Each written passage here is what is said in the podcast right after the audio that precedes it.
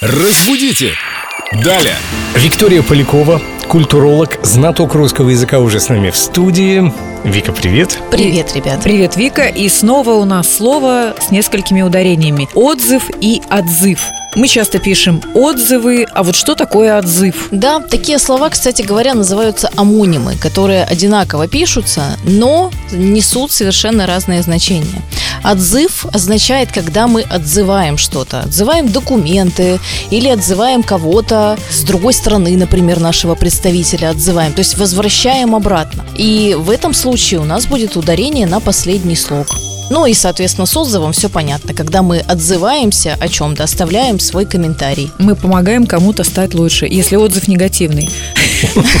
А если позитивный, мы хвалим, и это, наверное, работает даже стократно. Совершенно верно. И, кстати говоря, люди чаще всего пишут негативные отзывы. То есть, если им что-то не понравилось, они непременно об этом сообщат. А вот если все было замечательно, они не всегда хвалят. Такой у нас менталитет.